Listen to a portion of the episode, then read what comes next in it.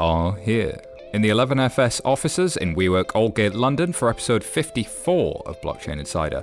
This weekly show dedicated to the news of where blockchain meets crypto and where crypto meets institutions. Uh, today we bring you.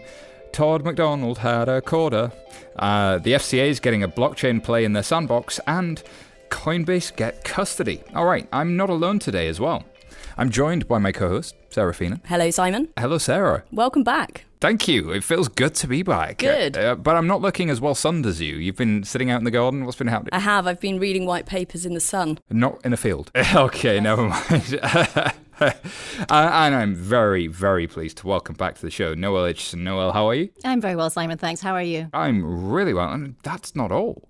Joining us from Coindesk, back at Coindesk after a stint at Quartz, uh, the wonderful debutante, uh, Joon Ian Wong. Joon, how are you, sir? I'm very well, thanks. Thanks for having me. Thanks for being on the show. You've come dangerously close to being on the podcast a few times. You've you've uh, floated with it, and now you're here living the hipster dream. I'm finally uh, over the edge, yes.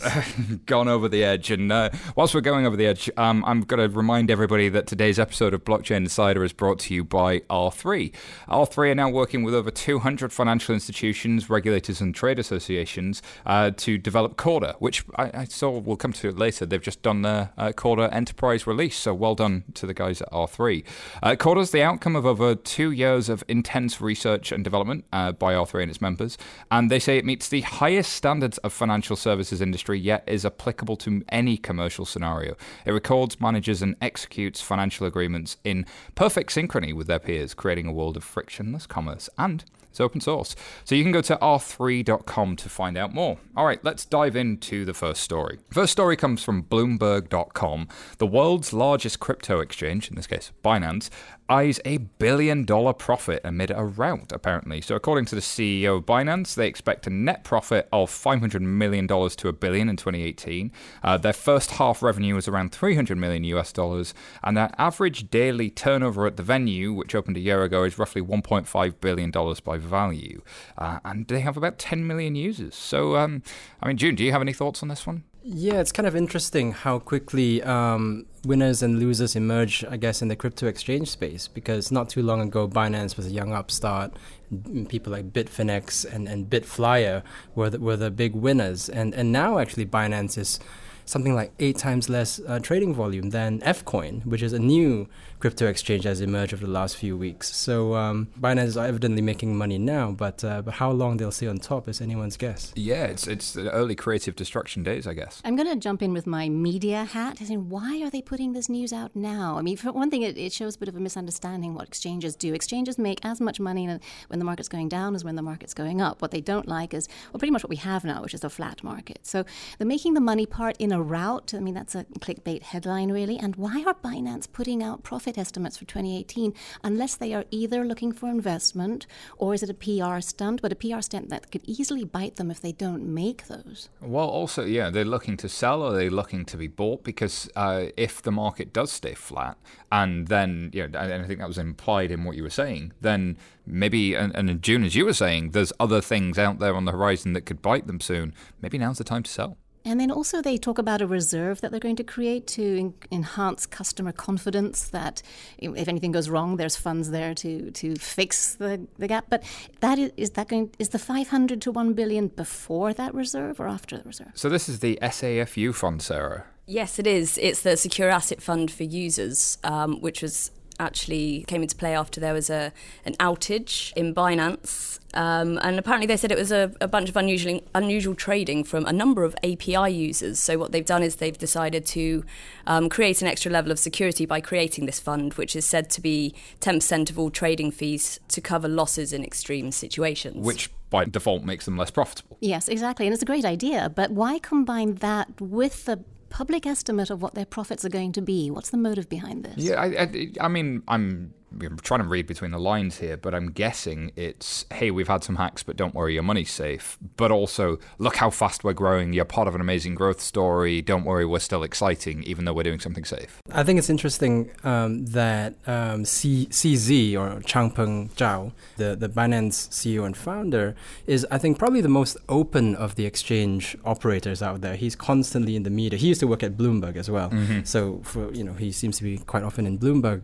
So he's he's pretty um, in the public eye. I think it's worth noting that there has been a, tr- a trend somewhat uh, towards consolidation in the exchange space, not necessarily because there's not enough profit to go around, but in some cases, or so I've heard, exchanges are seeking regulatory uh, certainty. So they'd rather sell out to a larger entity uh, than than stay independent. So you know, mm. would, I would not rule out that possibility. Yeah, I was going to go down that route as well. So I think they um, Malta's obviously been one of the jurisdictions or countries that have been courting some of these exchanges, and in fact, Binance, I believe, is is moving to Malta soon.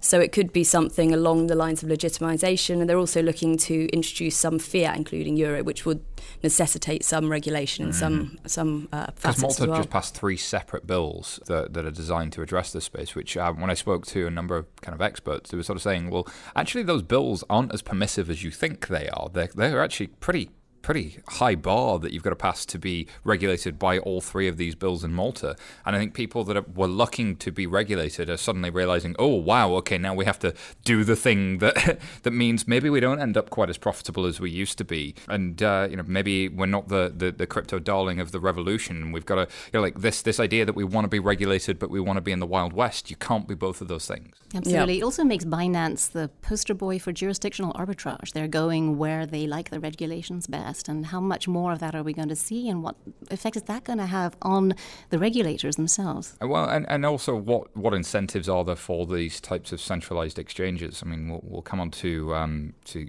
Coinbase uh, in a second. In fact, let's let's go there now. Good uh, segue. Uh, yeah, no. So Cointelegraph.com um, reporting here, but it was widely reported that Coinbase custody targeting institutional investors is now officially open for business. So apparently they'd been storing over $20 billion worth of uh, clients' assets in crypto over the past six years, but its new custody offering will be secured through an SEC compliant and FINRA member independent broker dealer, electronic transaction clearing, ETC, which is uh, not to be confused with Ethereum Classic. Um, so th- apparently, this means that institutions from both the US and Europe can now store their crypto assets with Coinbase. So obviously, institutions often look for um, that custodian to look after these these assets in, uh, separate to the exchange. I'm interested, Noelle, talk me through why an institution wants to see somebody doing this custody role, because part of the original thing with crypto is you can be your own custodian, you would custody your own assets, but this is quite different. It's very different. Institutional funds, by their own rules and often by law itself, cannot hold their own funds. It has to be with a registered custodian for safety, for transparency, and to check all the compliance regulation. That There's is only separation of concerns for a Absolutely. lot of it. Like if the same person's trading my money as holds my money, they could potentially do a whole bunch of stuff without me knowing about it that's to their benefit and not to my benefit. Totally. And there's two very interesting threads going on here. One, the institutions, it has been long said, are waiting on the sidelines for an institutional custody product to their liking. So here we have what potentially could be said institutional custody product to their liking, and the market hasn't moved what I think is happening is that for coin for our sector, Coinbase is a blue chip. But Coinbase is not a blue chip for the fund management sector, for the asset management sector, and they are still waiting for the State Streets and the BNY Mellons to offer crypto custody. They are the names they're comfortable working with. And while Coinbase will do very well on this, I'm sure it'll be a very strong business line for them. The big funds, the big hedge funds, and the pension funds are probably going to keep on waiting a bit more until names that they're comfortable with, names that they're certain will have their assets guaranteed if necessary, will enter the market. Because also we have to remember that ETC is also not exactly a blue chip. Well, and this is the point. They've they've had their fair share of uh, challenges with the regulators in, in recent years as well. So it was an interesting choice of partnership here. I mean, Joon, did you have any thoughts on this one? Yeah, maybe coming at it from a slightly different angle. Um, I was I was in Zug recently at the TechCrunch um, event and uh, talking to some VCs who are looking to get into the space. And you know, custody is also an issue that they have, right? So if they want to invest in tokens, uh, right now a lot of them are doing it themselves, which I believe is also what a lot of small crypto hedge funds are doing. So literally, yeah, uh, keeping your private keys and your recovery seeds in safes and so on. Um, so I wonder if um, this is a need that is also being met for the for the growing VC interest in the space. Oh, it's probably they're the client here rather than when they say institutional investors. What institutional investor do they mean? Do they mean the pension fund or the sovereign wealth fund, or do they mean the VC fund? Those are two very different animals. Interesting set of questions for sure. Joon, when you were at the Zug TechCrunch event, did you catch one of the things that Vitalik came out with, which is uh, centralized exchanges need to burn in hell. Uh, I don't know if you caught this statement, which I thought was quite fun. Uh, do, do, why do you think there's this uh, reaction to you know sort of some of the activity of centralized exchanges? Uh, I suspect it was. Uh, I was in the room when he said that, and you know that comment drew a lot of kind of a pause and then a lot of cheers from the crowd. Um, a lot of Ethereum supporters were in the room. I, I suspect it was because of the Fcoin uh, growth in volume. So Fcoin is running this thing where they're asking people to send tokens to a particular smart contract address, uh, and that's clogging up the Ethereum network. So my guess it is is related to that rather than uh, Binance or, or some other. yeah, it wasn't an attack on a specific centralized exchange. It's more, hey, look, we're starting to decentralize all the things. Look how great we are. Yeah, and also this particular incident now where the Ethereum network is getting clogged up uh, as a result of, you know, I suppose he probably see Vitalik probably sees it as an irresponsible use of of the Ethereum network. These centralized exchanges are also a single point of failure, aren't they? Which is exactly what Ethereum and other uh, decentralized network- networks were, were created in response to. So there is that element of topology. If you build centralized systems on top of a decentralized network, then you are going to end up with these clogging. Uh, and it's certainly an ideology play anyway. Yeah. And, and in, aren't it's an interesting why why did he do this? Again speaking to the motivation why would he say something like that when the price of when ether is largely still traded on centralized exchanges? I, I guess uh, very little of what vitalik says comes down to the price right? I mean he's, he's much more uh, kind of i guess idealistic than, than price driven. That's my read anyway.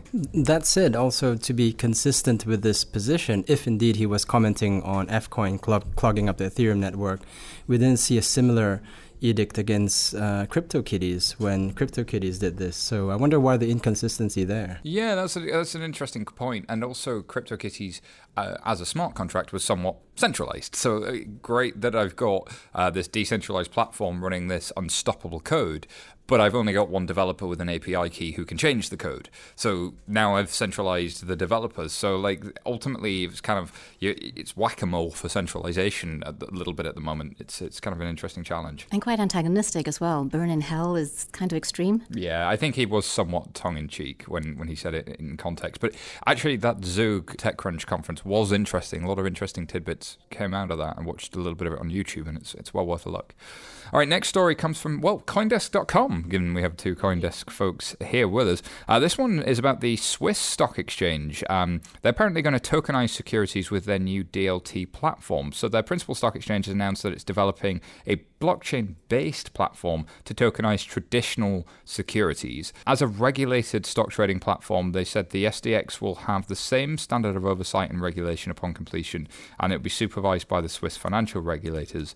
Uh, their first step is to build up an exchange platform, and in the second phase, they're going to offer the service to tokenize existing bankable assets, which will be followed by the tokenization of, quote, non bankable assets, um, following an agile approach, blah, blah, blah, blah, blah.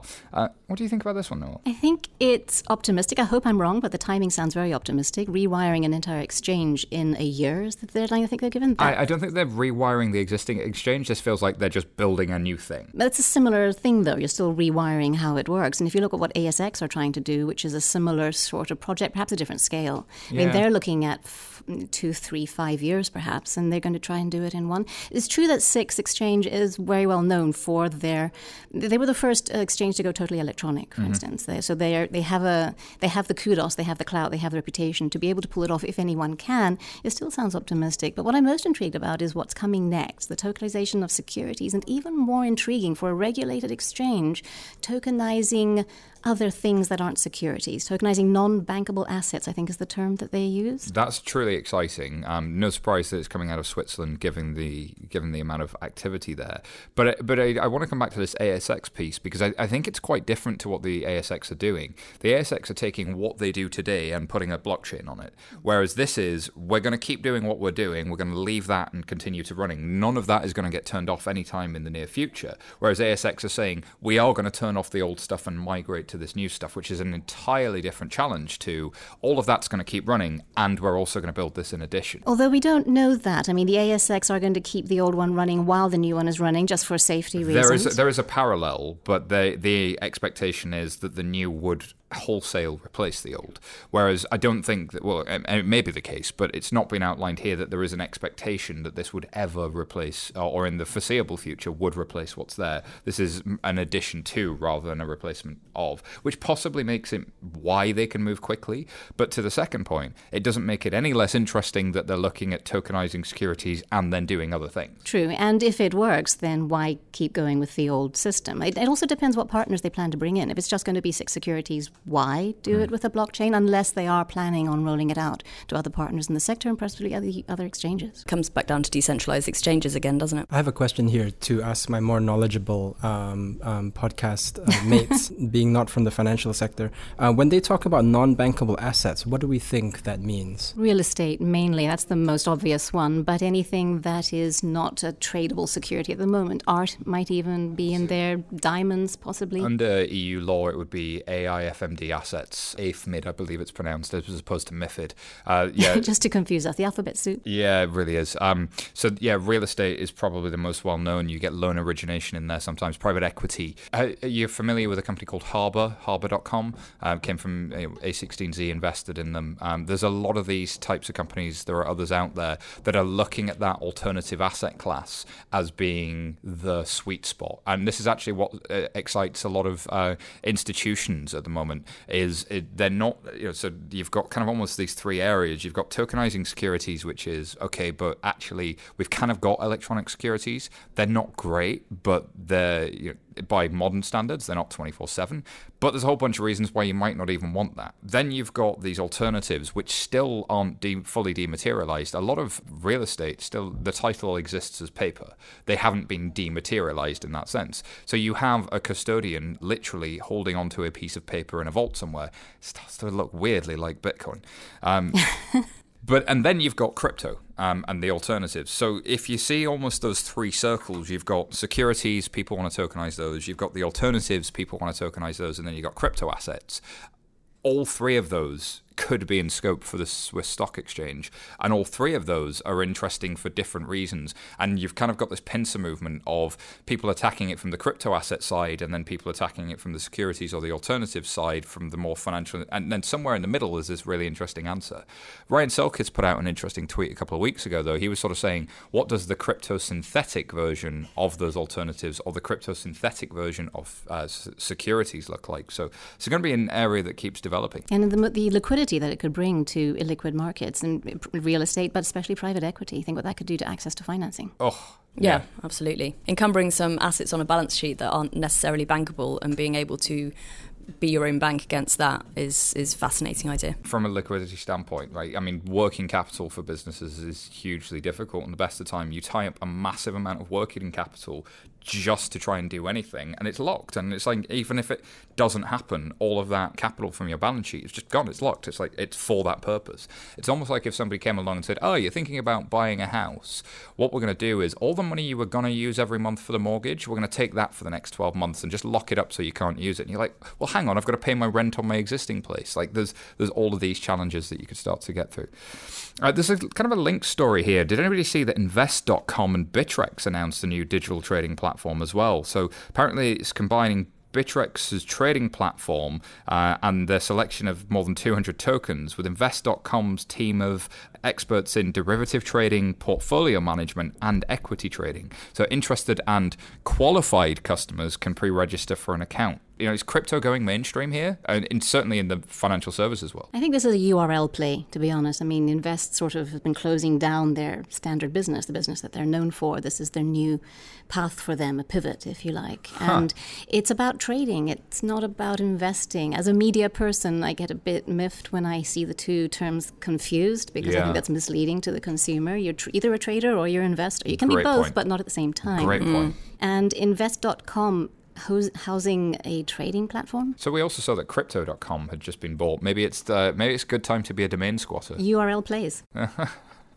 What, if, Already- what, what if Six Securities could uh, put these on their new platform and, and we could trade them? Wow. Yeah. Well, so I did see a project actually for domain squatting as a token. Somebody who was doing auctions of domain names, and they were an existing business, but they built a token to do it, and it raised an ICO of about twenty million. So. Wow, wow, that's It- it- fascinating. this is why um, Colin Platt, Tim Swanson, John Collins, and a few others had Pitch Token and Pitch Token Classic because they realized that uh, no matter how stupid the idea is, somebody's already done an ICO for it. So you need to fork the idea. You can't actually have the idea. hey, that's what makes it like a competition. You should run a competition like that. Who can come up with the stupidest idea possible and then who out there knows of it already being tried? You could sell the tokens so you can apply to win the competition. Yeah, and also it could be like who an can ICO. think up the most, the craziest idea possible. Oh, Let alone the stupidest idea, but the craziest one. I think we've just got a How new game work? for our next live Yes, blockchain insider show. Brilliant. Exactly. Watch out, watch out for it here. All right, um, Coindesk.com uh, has another story here. Apparently, filings have linked the crypto exchange Bitstamp to game maker Nexon.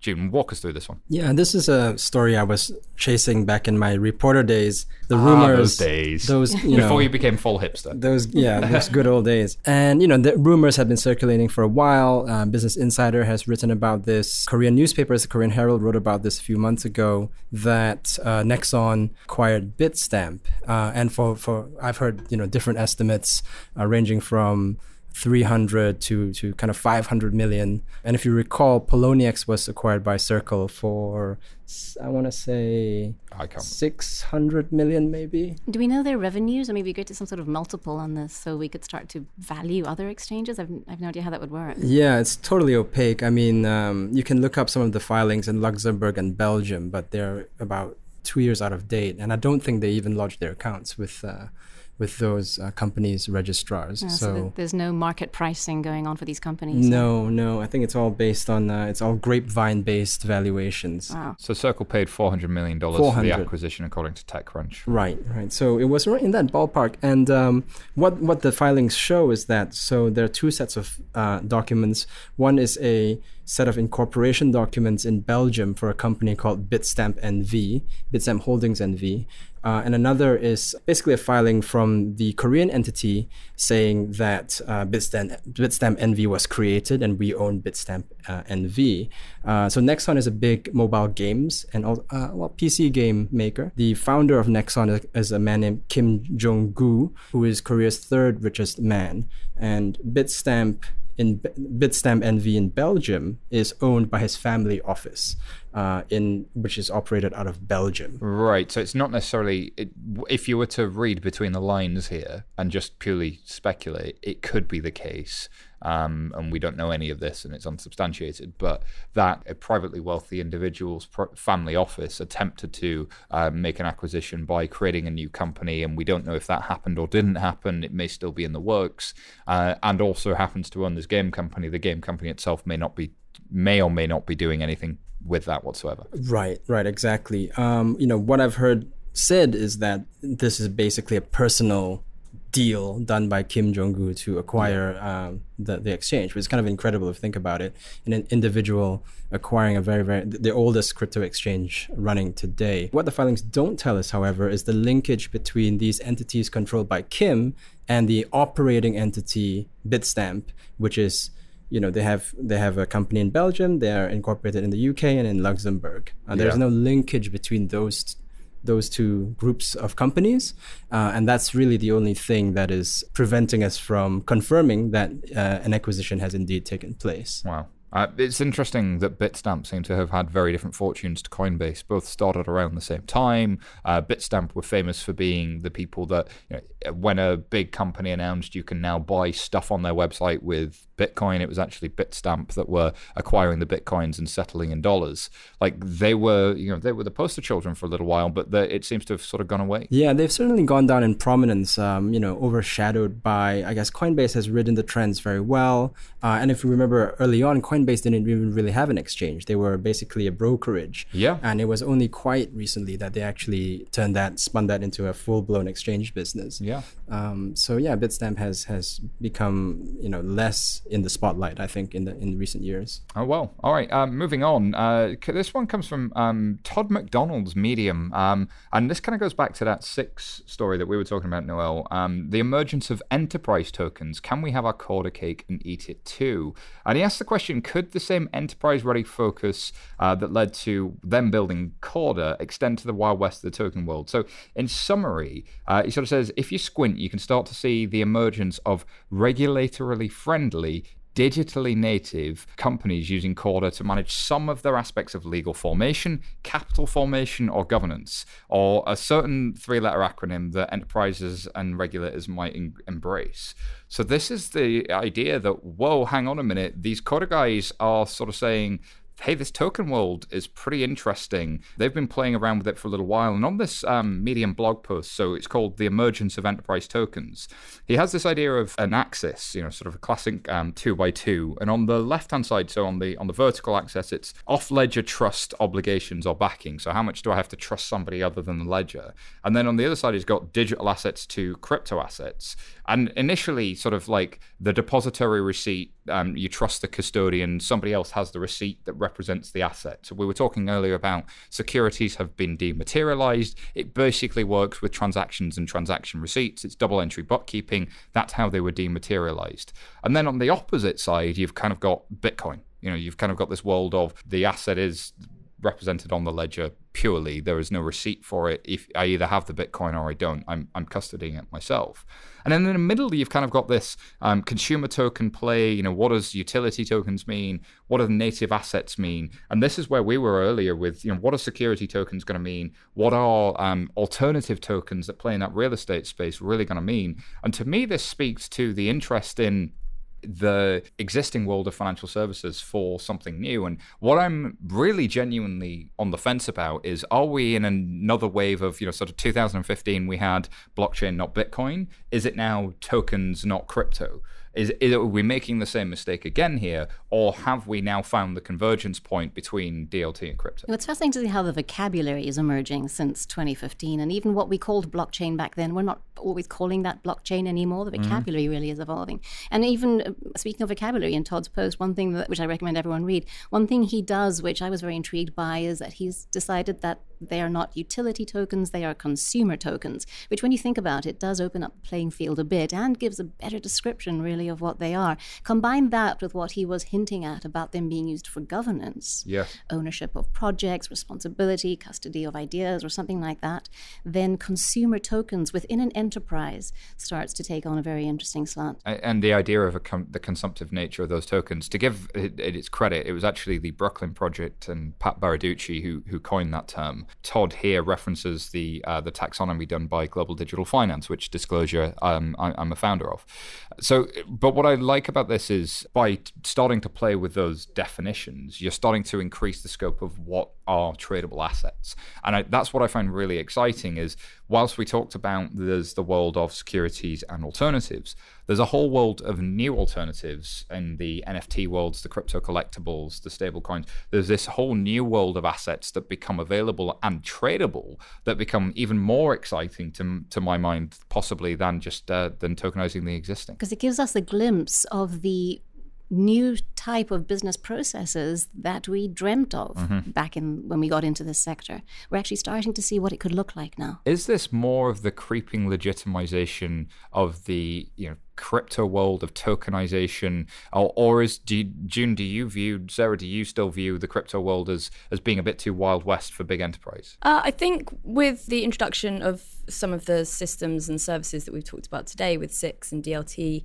um, and and indeed, uh, well, Corda have always been enterprise in my view. So the Corda um, enterprise is you know a nice definition for for what they have. It seems like it's potentially a response to the Enterprise Ethereum Alliance. Mm-hmm. Um, but I do think that there is definitely a convergence in this space. I think there's always the the, the Wild West, as you call it, might be where the innovation happens. Um, but there needs to be some kind of convergence and coalesce, coalition between um, the Wild West and the um, enterprise space. And I think that really comes a lot down to the people you see in this space. Yeah. And I think there's been a lot of crossover in, uh, in between the, the crypto into the enterprise and the enterprise into the crypto. or Daywalkers, as it were. Yeah, yeah.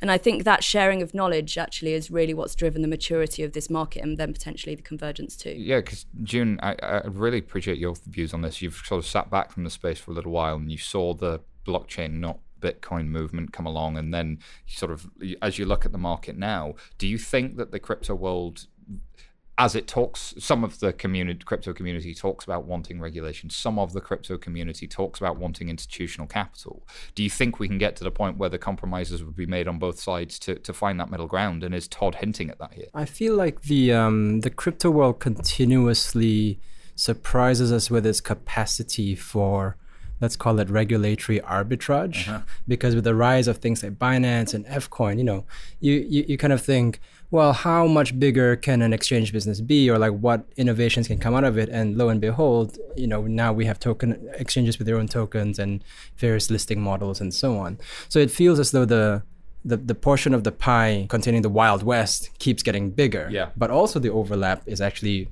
commensurately growing. So yeah. Things like Coinbase and so on. It's going to be hard um, to tell, isn't it? Because as you play further and further out to the Wild West, you increase your counter-terrorist financing and anti-money laundering problem, which actually decreases your chances of legitimacy over time. But also, once something gets big enough, it de facto becomes legitimate because you can't criminalize half the world, for instance. So uh, it's going to be interesting to watch. And yeah, um, I have a note in my show notes here. I mentioned it at the outset, but as as you said, Sarah, Corda have launched their Corda Enterprise, which I think is a lot of people. There've been rumors about: are they well funded? Are they going to ship? Are they ever going to deliver? Um, shout out to anybody who's building things and delivering it. Uh, well done, guys, for getting that over the line. All right, next story comes from altfi.com. The FCA, the uh, Financial Conduct Authority in the United Kingdom, has revealed their blockchain and crypto heavy fourth sandbox. So, uh, of the 29 fintechs in their fourth cohort, I believe about 11 were doing something with blockchain or crypto assets. And uh, of course, for those of you unfamiliar, the sandbox is sort of uh, a way to test new products and services if you haven't already become regulated, but you want to do something that might be a regulated activity without necessarily going to jail. Alongside the the kind of the regular fintechs, they saw uh, a lot of people experimenting with crypto assets. And Chris Woolard, the exec director uh, at the FCA of Strategy and Competition, says that experimentation will help inform their policy work and propositions aimed at helping lower income consumers really interesting to see the uh, consumer focused regulator here, the FCA, really starting to look at hey, can can this technology really help us around financial inclusion? It's interesting the selection of uh, startups being blockchain heavy because obviously the FCA is paying very uh, deep attention, if that's even a phrase, to the possibility of broadening financial inclusion. It's mm-hmm. not as much of a problem in the UK, for instance, as it is in other areas, mm-hmm. but DFID and other government organizations do have a very you know, deep work network in, in countries that don't have that quite as as uh, well organized. Mm-hmm. What's interesting is the question: Is the heavy emphasis on blockchain projects in the FCA cohort an FCA bias, or is it just that there are more blockchain startups and it's evenly balanced? I think it could be a little bit of both. I remember going to a panel discussion, I think it must have been a couple of years ago now, and it could have been just after cohort one had been announced with the FCA.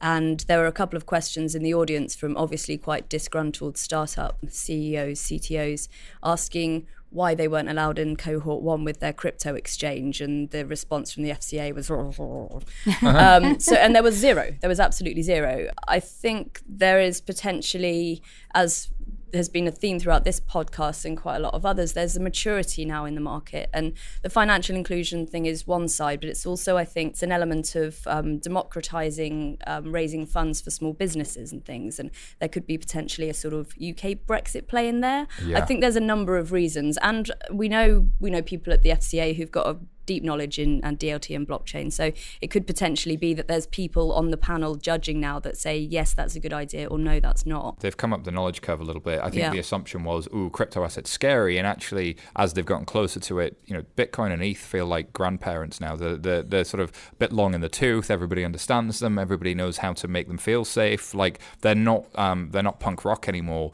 Like they're the so now if you're working with Ethereum, suddenly you're not doing something so scary. It's like, oh yeah, no, we've known about that for the last last three or four years. We kind of understand it. So maybe there's a bit of a different attitude and approach.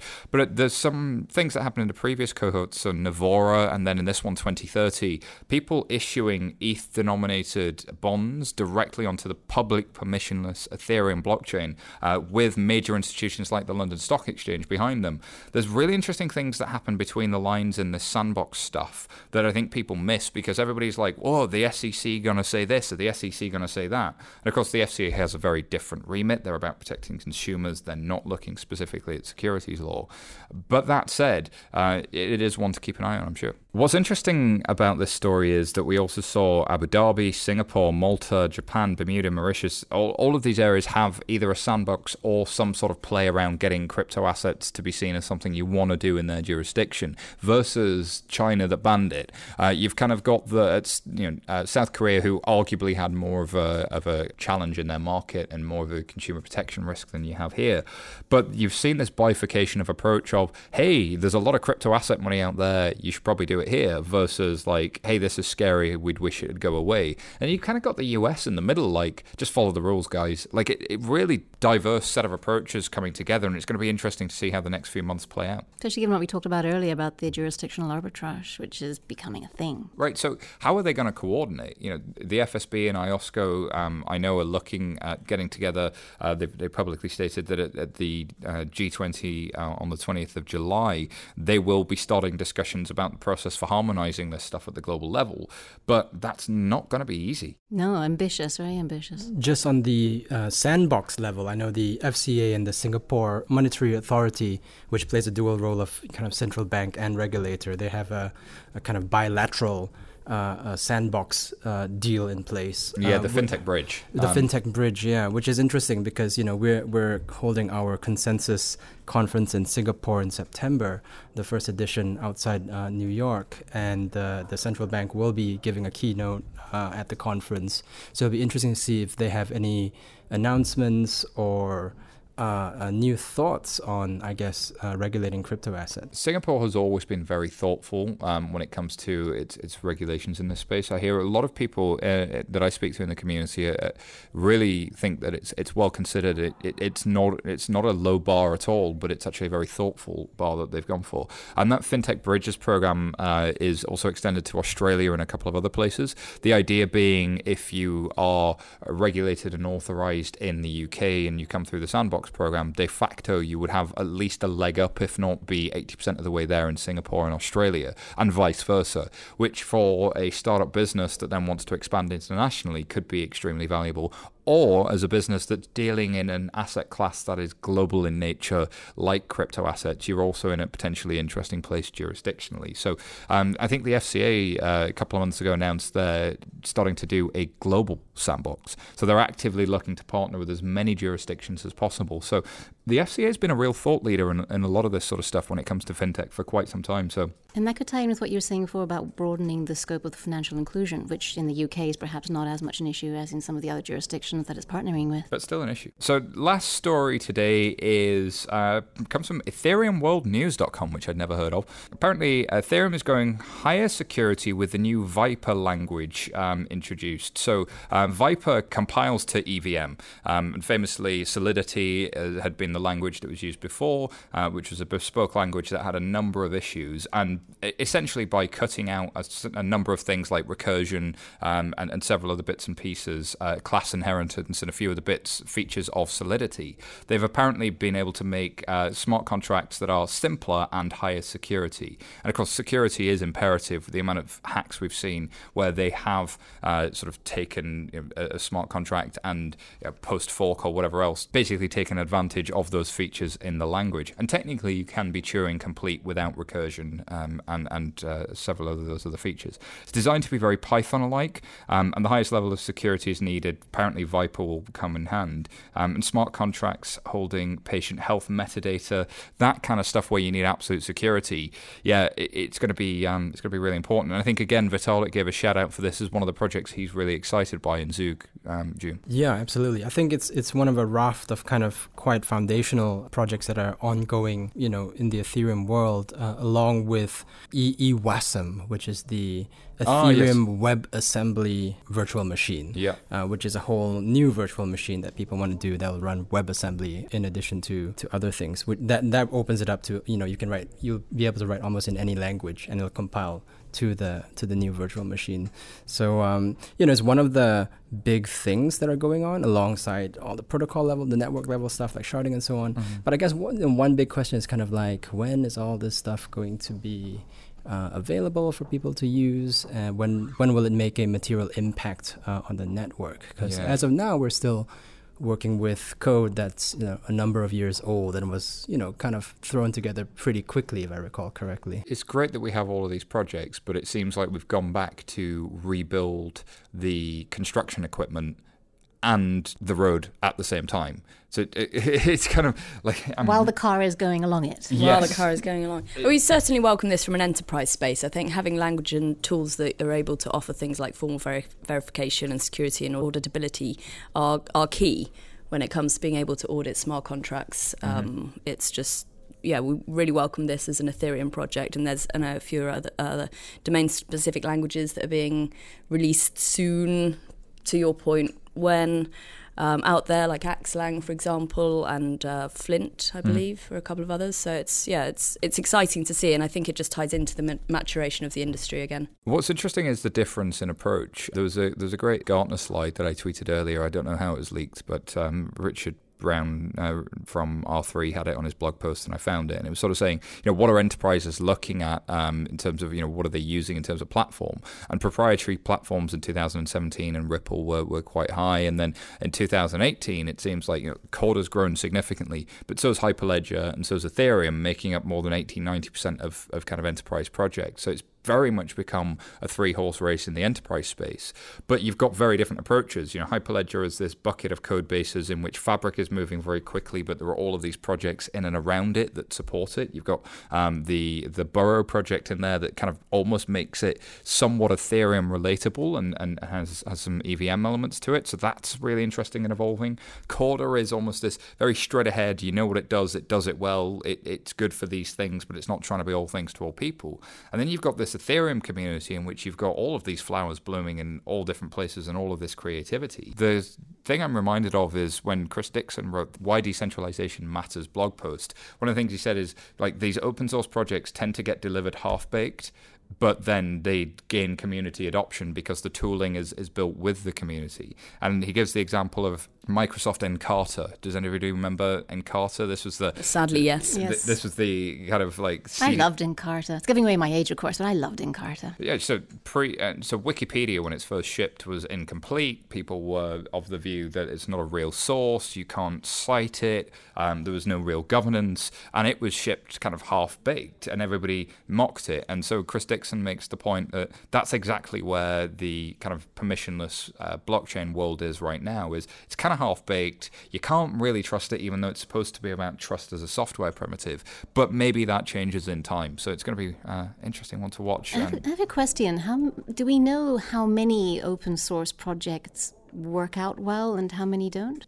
That would be a great It's really hard to say. Yeah, yeah. yeah I think um, there's been some really interesting stats lately about the amount of coins that are going uh, kind of disappearing off yeah. coin market cap and going to almost zero. So fifty-six percent, I think, of ICOs, wasn't it? That, yeah. that uh, many more will death. die. I think that study was based on Twitter intensity of those coins. really? um, the one that Bloomberg wrote about, which was the forty or fifty percent statistic, and I guess to that point, you know, it's true that the team that launched the coin may have stopped tweeting and promoting it.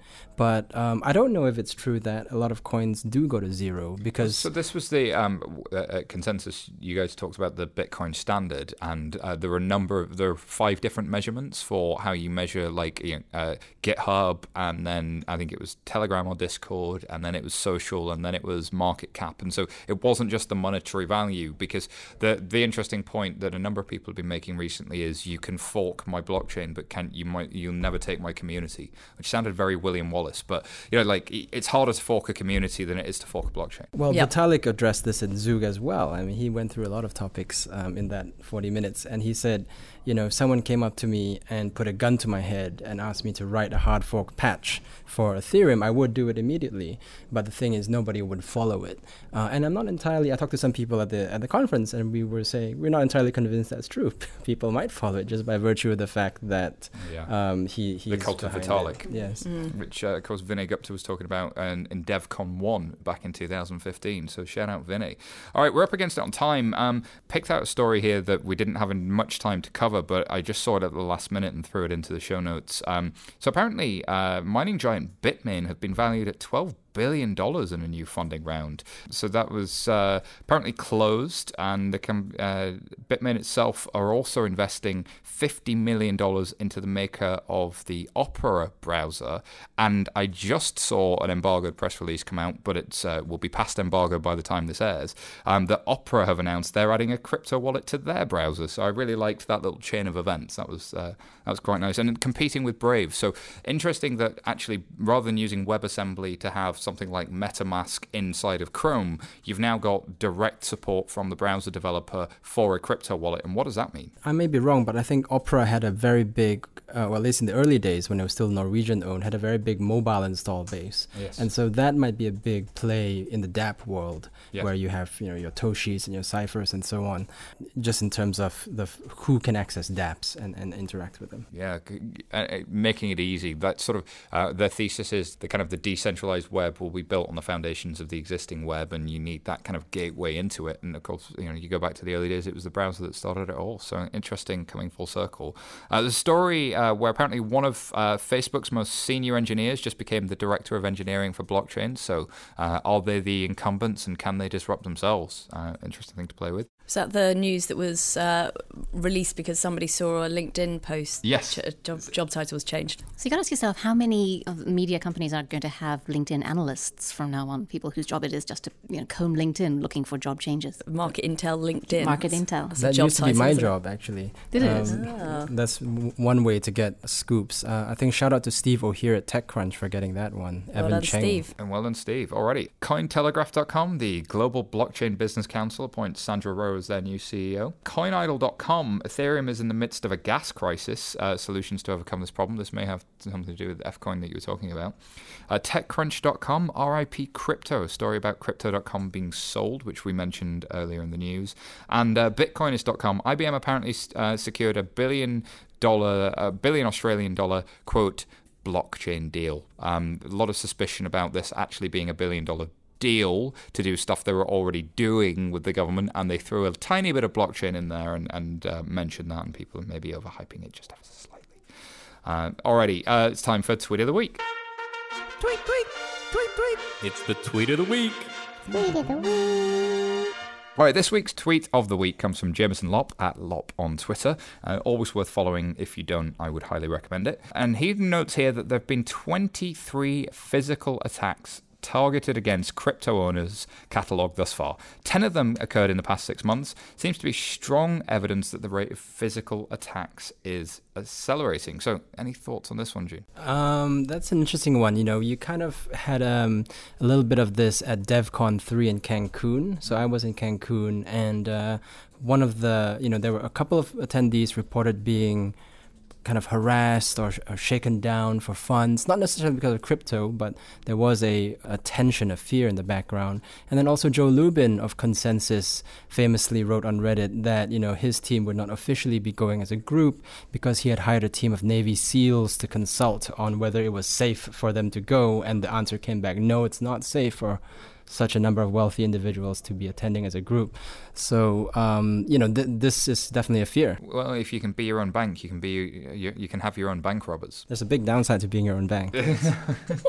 What? Well, look, you can have your own bank. Like, so, like, I don't have to worry about bank robbers. I don't the see. bank does. I don't see that slogan taking off somehow. Oh, really? Unless you want to start a bank robbery business, but it is it is, it is worrying for the there's people in the space. You know, Joe Lubin being one of them that do have a visible great deal of cash. uh, well, not cash actually, probably a few Ledger Nanos stored somewhere. Um, whether or not anyone can get at any of those funds is one story, and whether or not they're being hurt, which is you know very bad, is another. So it's a shame that people feel they have to resort to violence. And especially when it comes down to what do we mean by bearer asset in the first place? Is crypto a bearer asset? Well, yeah. I mean, if you're holding the key, you're not actually necessarily holding the asset, but sort of you are. You're holding the ability to move the asset, and you're definitely maintaining some sort of ownership over that through the Nakamoto signature. So, yeah, it's it, it, it, it isn't and it is. But like everything crypto, it, has this quantum superposition of states, which is uh, which is interesting, much like 11FS. Um, all right, uh, yeah, and, and that's a reminder. The company that brings you this podcast, we're a challenger agency. We we help banks, asset managers, or anybody who likes the idea of tokenizing uh, alternative assets with a challenge in blockchain to achieve something. So if you want to understand how to do all that stuff, or just have a speaker for your next event, we hope you'll get in touch at 11fs.com.